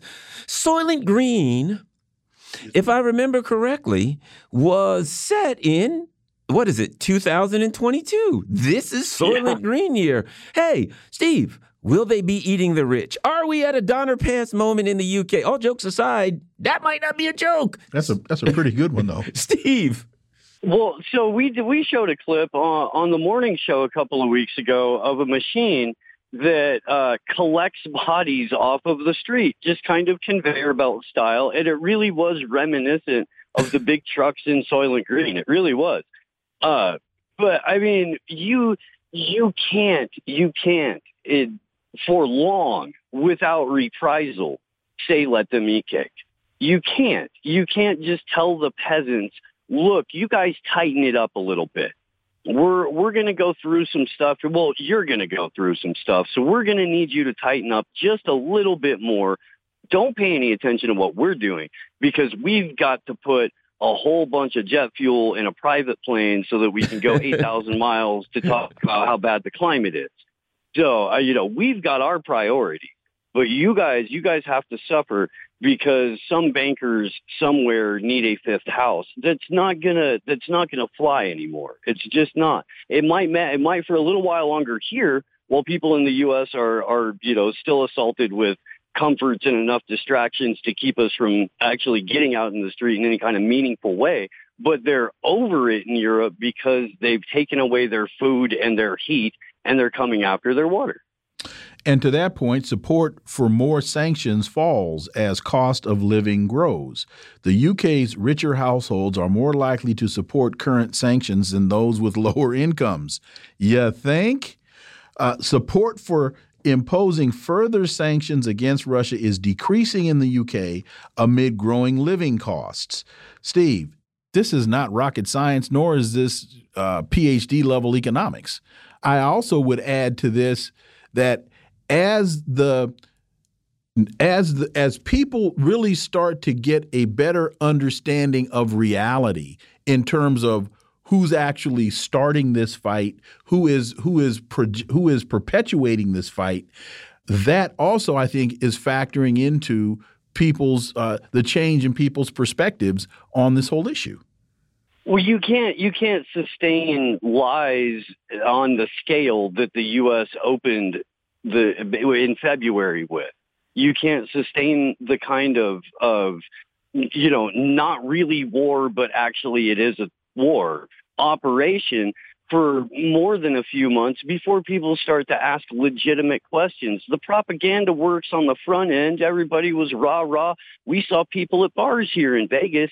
They were selling like dollar F Putin shots of Ukrainian vodka like the first weekend. Haven't seen them since because people have decided to to ask a couple of questions. As soon as you open your mouth and you ask a question, depending on who you're asking it to, you could be called a Putin-loving alt-right Nazi weirdo, and you know you're not. So it's the when nothing makes sense, you kind of have to throw your hands up, be like, you know what, I'm over. It. I'm not paying. I'm, I'm done with it. No, I'm not going to believe it anymore. Why does my gas cost so much? Why is milk nine dollars a gallon?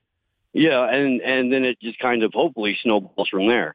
You know what would worry me, Steve, is if I were one of the Western leaders, is that the Russians really haven't played their hand yet. They really haven't done much yet. They're like Putin's like, well, you know, those two turbines we're getting, who knows? They might not work.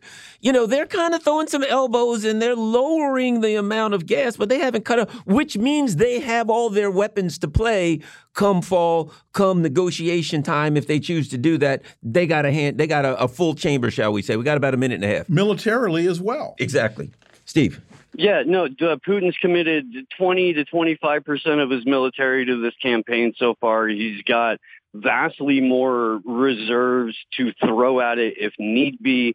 Um, you do not want to go up into a war of attrition with Russia, especially headed into the winter. The U.S. isn't prepared for it. Any kind of coalition isn't prepared for it. Uh, if they don't get in front of a negotiating table soon, it's going to be hell for every regular person in that area.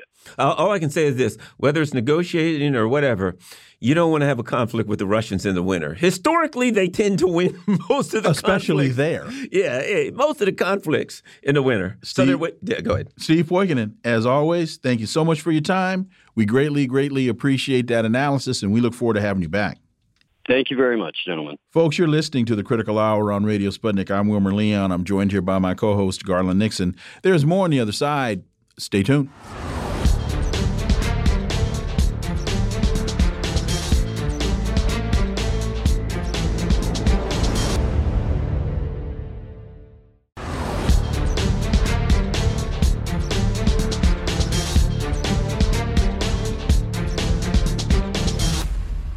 We are back, and you're listening to the Critical Hour on Radio Sputnik. I'm Wilmer Leon, joined here by my co host, Garland Nixon. Thank you, Wilmer. Common Dreams has a piece entitled Disappointed by Climate Speech. Activists say people are dying while Biden dithers.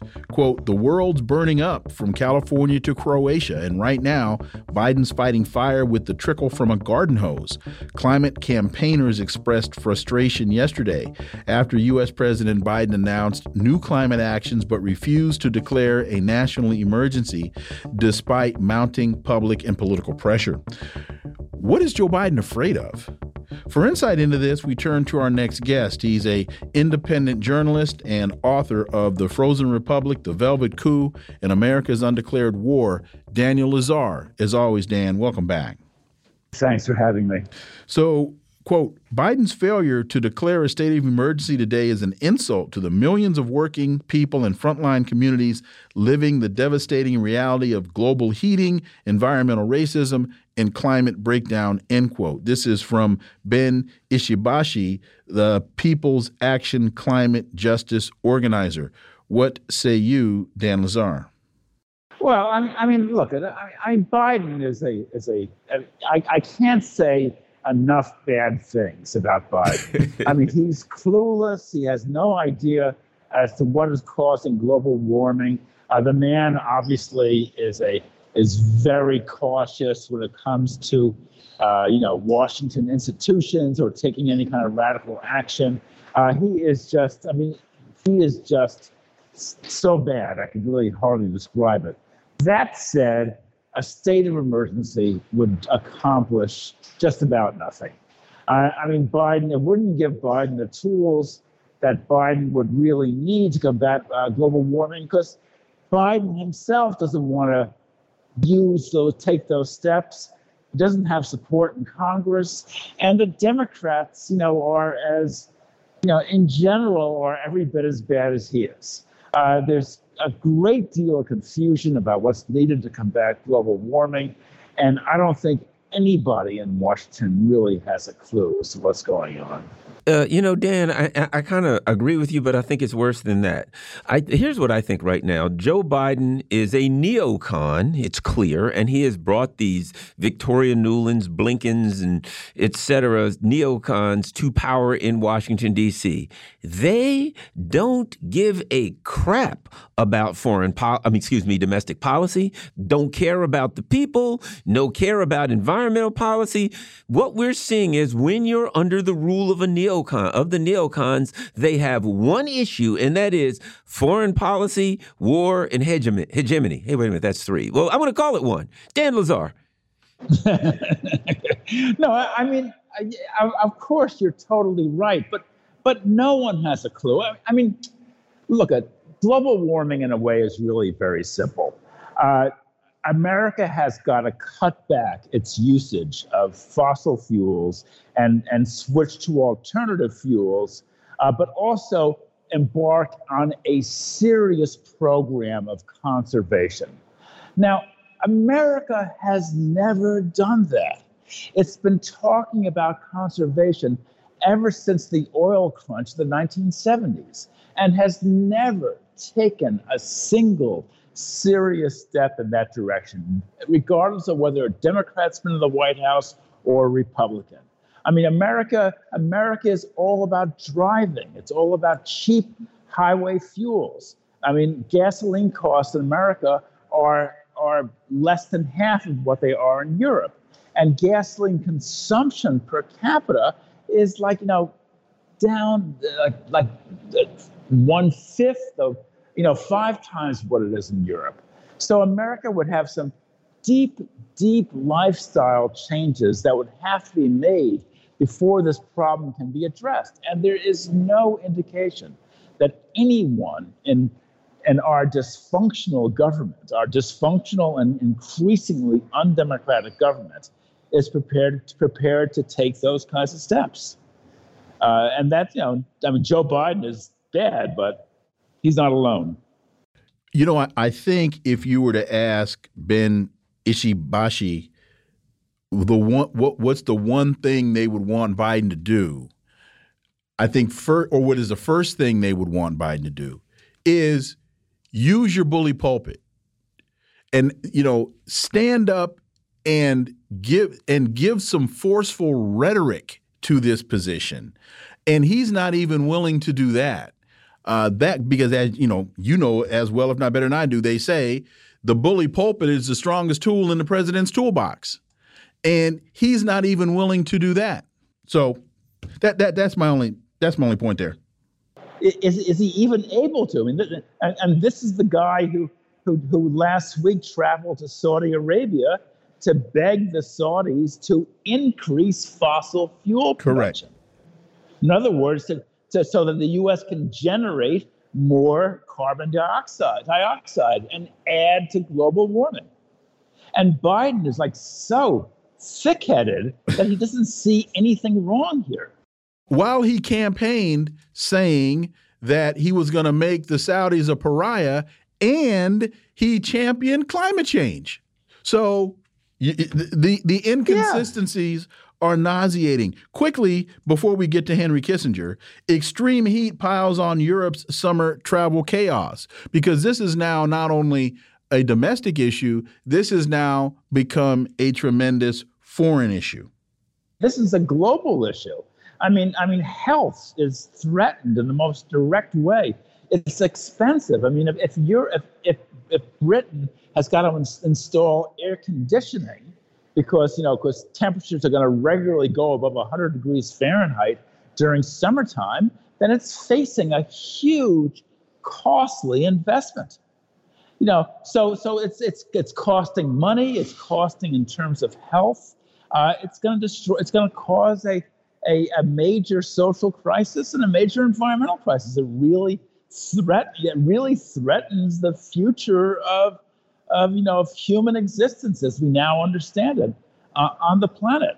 But there's no one who is seemingly capable of addressing this problem in a coherent way because it involves deep and profound um, lifestyle changes. I mean, Americans would have to walk more, cycle more, drive less, and and America is all about walking less, cycling less, and driving more.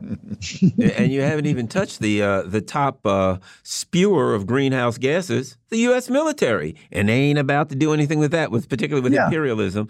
Um, and here's the thing, Dan. I think what it does is it's another instance of it exposes that the reality that the leaders of the Democratic Party will say, yes, just put us in, vote us in, and we will address climate change and we will address this and address that. And when they get in, they that really isn't their agenda. It's just a way to placate their left flank. Not their left flank. Most people in their party want things like Medicare for all or things like that.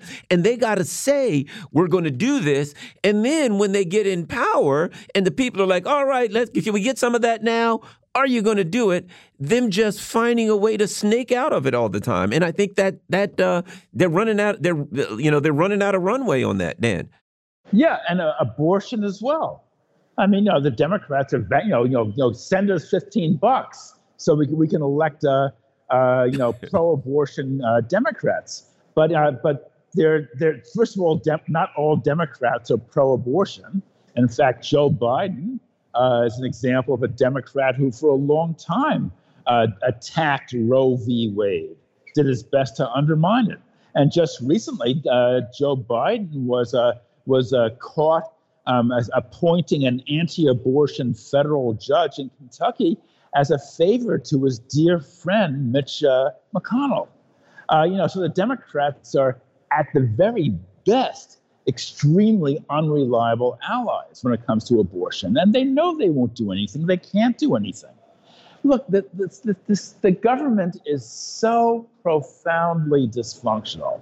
Uh, I mean, we are in the midst of a constitutional crisis. Uh, the federal government has stopped working. There's instead of a democracy, we have shifted to a minority uh, dictatorship. Uh, the government does not represent the people anymore. Uh, it's the country is really in an advanced crisis. It's falling apart. Kissinger warns Biden against endless confrontation with China. Former U.S. Secretary of State Kissinger said geopolitics today requires Nixonian flexibility to help diffuse conflicts between the U.S. and China, as well as between Russia and the rest of Europe. And people, I guess some people laugh at me. I see this as being a very, very profound statement by somebody who should be listened to. And unfortunately, it doesn't seem to be getting the traction that it should. What say you, Daniel Lazare? Well, I, I agree with you. And I think it's really amazing that Henry Kissinger is now the most progressive force and uh, voice in Washington. And that, and that his his call for Nixonian flexibility. I mean, we're now we are now you know, we're now you know longing for the good old days when we had like you know tricky Dick in the White House because he makes the present occupants you know seem uh seem uh you know he's so much better than what we have now. I mean, he's right. This this needless confrontation with China, this endless baiting of China is is absurd. It's worse than absurd. It's dangerous, very dangerous, and uh, and no one knows where it could end up. But given what we've seen in the Ukraine, how the U.S. needlessly provoked a conflict there, I think it's every reason to fear that the U.S. will wind up doing the same thing in the South China Sea. You know, Dan, and in the same way that Ukraine, obviously, it's clear now that that uh, the response to that um, conflict is going to wipe Europe out economically. I mean, at this point, you know, if you're in Europe, you know, turn the lights out when you leave and put the flag down because uh, there won't be any lights on to turn. Yeah, out. a good point. Yeah, put the candle out when you Thank leave. You. Blow and, yeah, don't exactly when you go outside to gather wood and forage for berries, but being that China is economically, in a way, to the U.S., providing parts and all kinds of things, what Russia is um, regarding uh, energy to and grain to to, to the EU to come to blows with China would wipe our economy out, I think, suspect, in the same way that Europe. So maybe that's the plan. Maybe, you know, we're feeling bad that only Europe's economy is wiped out and we want ours wiped out too, Dan. Yes, I mean, it seems that capitalism is, a, is, is, is, is shifting into a, a mode of pure self destruction. Uh, it's um, it's it's remarkable. This this war in the Ukraine is leading to a, to a calamity, an economic calamity in Europe, the global South, the United States as well, um, and a war with China would be ten times as bad, and that's putting it very conservatively. Uh, and um, you know, and and yet the Washington seems to be sort of like you know drawn to that kind of conflict like a moth to a flame. It just seems to be unstoppable. And every, you know, every few weeks is another provocation, another reckless maneuver, um, which whose only purpose it is, it seems, is to raise tensions between the U.S. and uh, and and Beijing. Uh, really quickly, we have just about a minute left. Nancy Pelosi says she's going to Taiwan. Joe Biden says, well, the military says that's not a very good idea, even though I don't know a whole lot about it. Yeah. Well, it's just pathetic. I mean, okay. I mean, Nancy Pelosi, Nancy Pelosi should not go to Taiwan. There is no reason for for for her to do that. I mean, it's the equivalent of, uh, of Xi Jinping. I don't know, got, you know, flying to uh, to Mexico to talk with you know with our radical Mexican nationalists who want to uh, take back Texas. uh, it's, it's, there's, just, there's, just, there's just no reason to do it. There's a, it's a pointless provocation. Uh, and it's an example of how uh, these people in Washington just don't see, seem to be able to resist. They are just like, you know, they're just pushing and pushing. Uh, they want a second confrontation like the one they have in uh, the Ukraine. Dan Lazare, as always, thank you so much for your time. Greatly, greatly appreciate it. We look forward to having you back. My pleasure. Thank you. Folks, you're listening to the Critical Hour on Radio Sputnik. I'm Wilmer Leon, joined here by my co host, Garland Nixon. There's more on the other side. Stay tuned.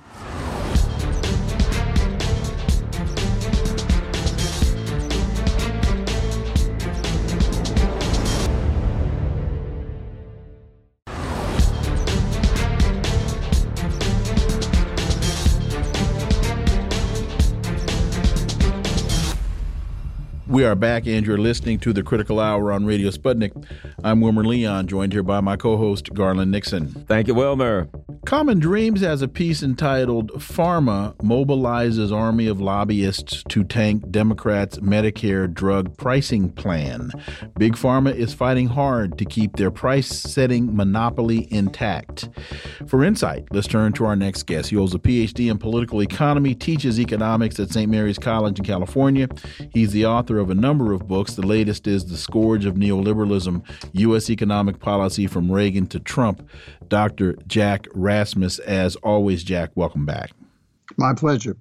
So, the pharmaceutical industry is mobilizing its army of Capitol Hill lobbyists in a last ditch bid to tank Senate Democrats' effort to cut prescription drug costs with legislation that would, for the first time, require Medicare to, rec- to directly negotiate the prices of a small number of medications. Uh, Jack, this one really seems mathematically and from a policy perspective to be so simple. But this is where the money in politics prevents legislation that would result in lowering drug costs that would work in the best interest of the electorate. Yeah, well, you know, you got to understand. I think big pharma is either the first or the second largest industry that spends the most on lobbyists. I'm not sure which one it is. It's second, maybe or third. I'm not sure, but it's right up there with the war companies. You know, spending money on uh, lobbying and campaign and everything. So uh, I'm I'm not surprised uh, that that's uh, occurring. Um, you know, and then they turn around and they say, uh, "Oh, we." We, we got to justify our, our, price increases here uh, because we have to market. You know, well, lobbying is part of their marketing expense, right? So it's kind of a vicious circle. They raise prices so they can lobby more, and they lobby more so they can raise prices.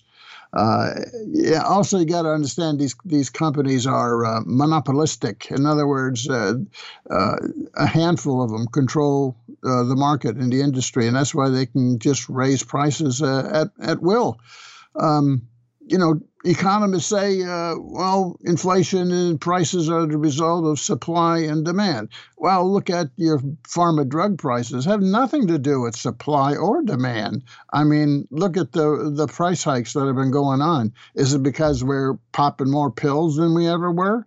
Um, is it because they just can't produce anymore and they're shutting down factories like the chicken processing companies?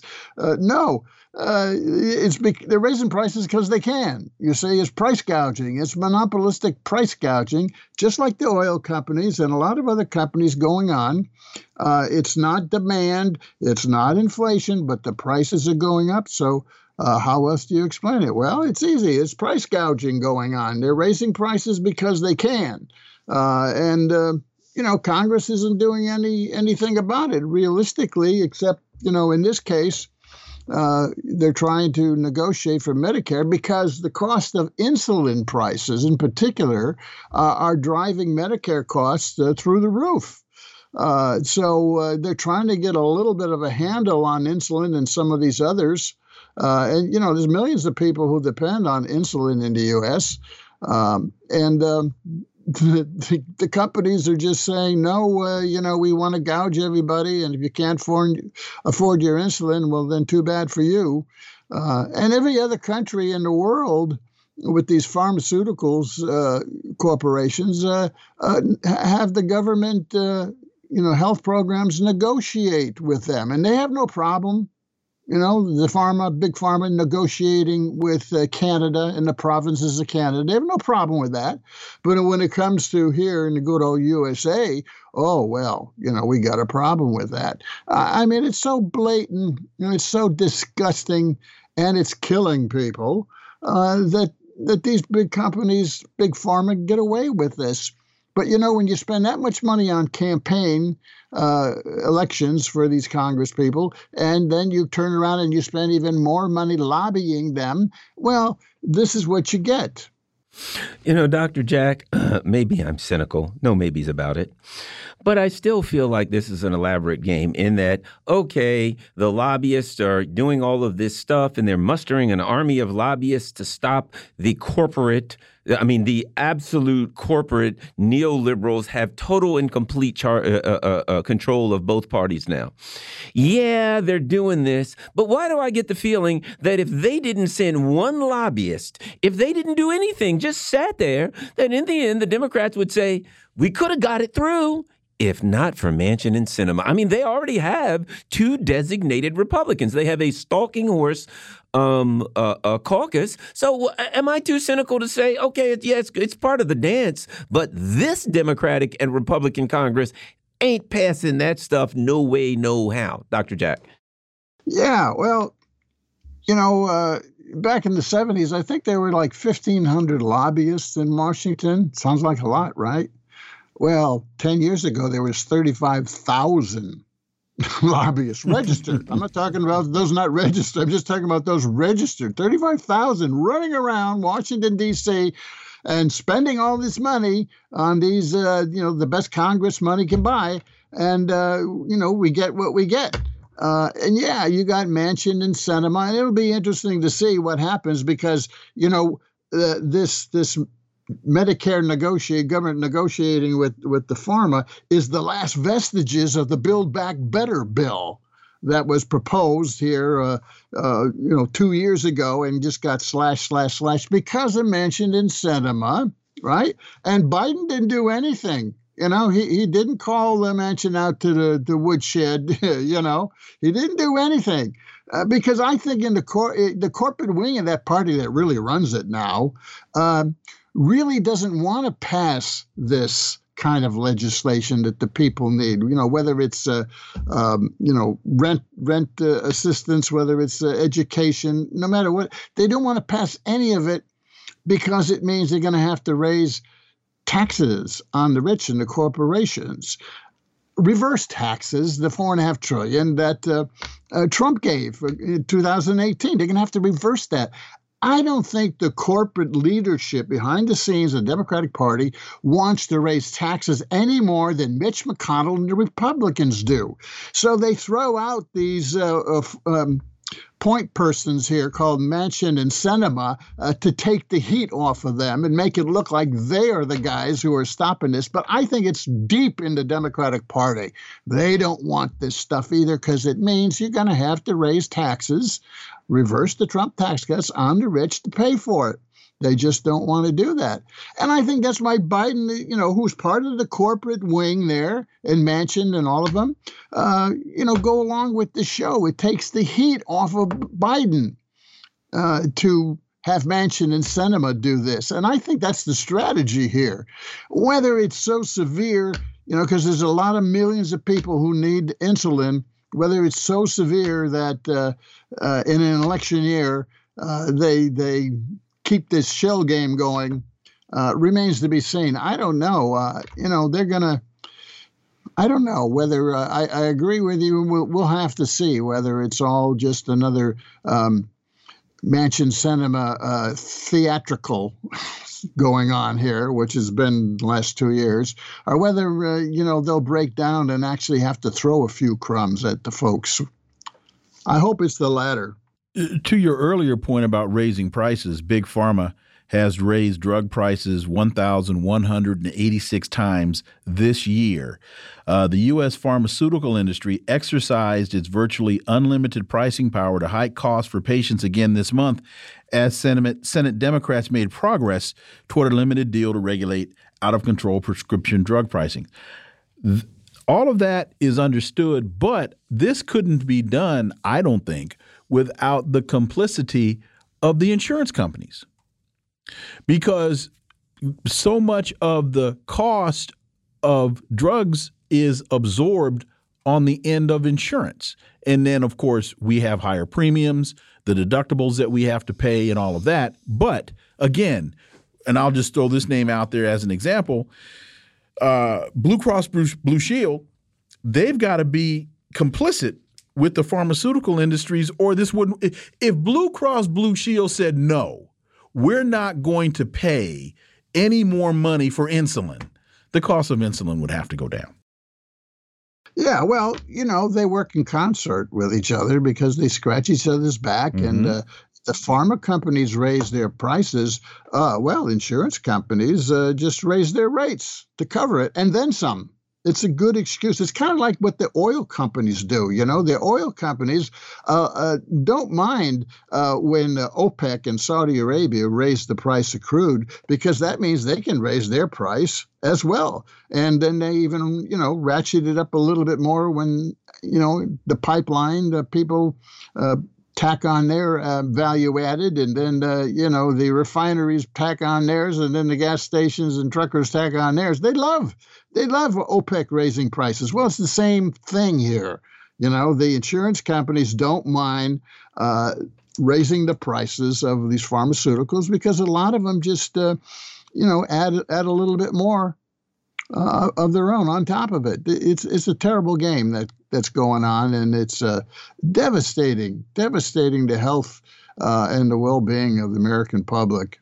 Let me ask you this, Dr. Jack. Um, I, I, think about this and I think, okay, the Democratic Party is set in a few months in November to get completely wiped out. And they are allied very strongly with Big Pharma. They're allied very strongly with these country companies that are getting huge supplements from the uh, Obamacare deal.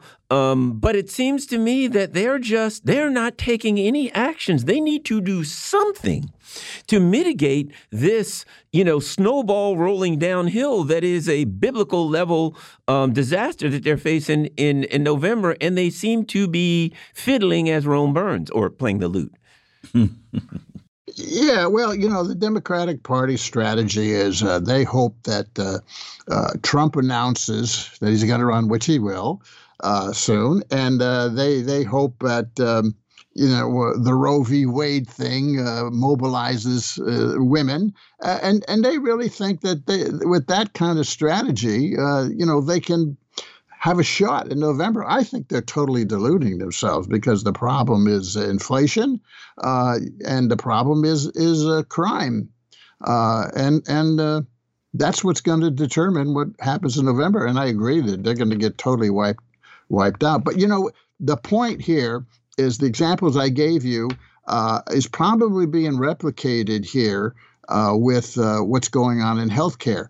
Uh, if if uh, the Republicans shoot this down, uh, there they got another issue, don't they? They got another issue. Oh, vote for us in November, and then we'll really get insulin and drug prices under control. You see, there, there, there's a kind of a cynical political tactical mm-hmm. um, perspective of the Democratic Party, they don't want to resolve these issues right before an election. Correct. They want the issues uh, to really resonate so they can get some votes. But the mistake that they're making is they believe that it will motivate people to cross party lines and vote. No, people will just stay home. Dr. Jack Rasmus, as always, thank you so much for your time. Greatly appreciate it. We look forward to having you back. Always my pleasure. Folks, you've been listening to the Critical Hour here on Radio Sputnik. Thank you for allowing our voices into your space. On behalf of myself and my co host, Garland Nixon, we hope you were informed and enlightened, and we look forward to talking with you all right here tomorrow on Radio Sputnik. Be safe. Peace and blessings. We're out.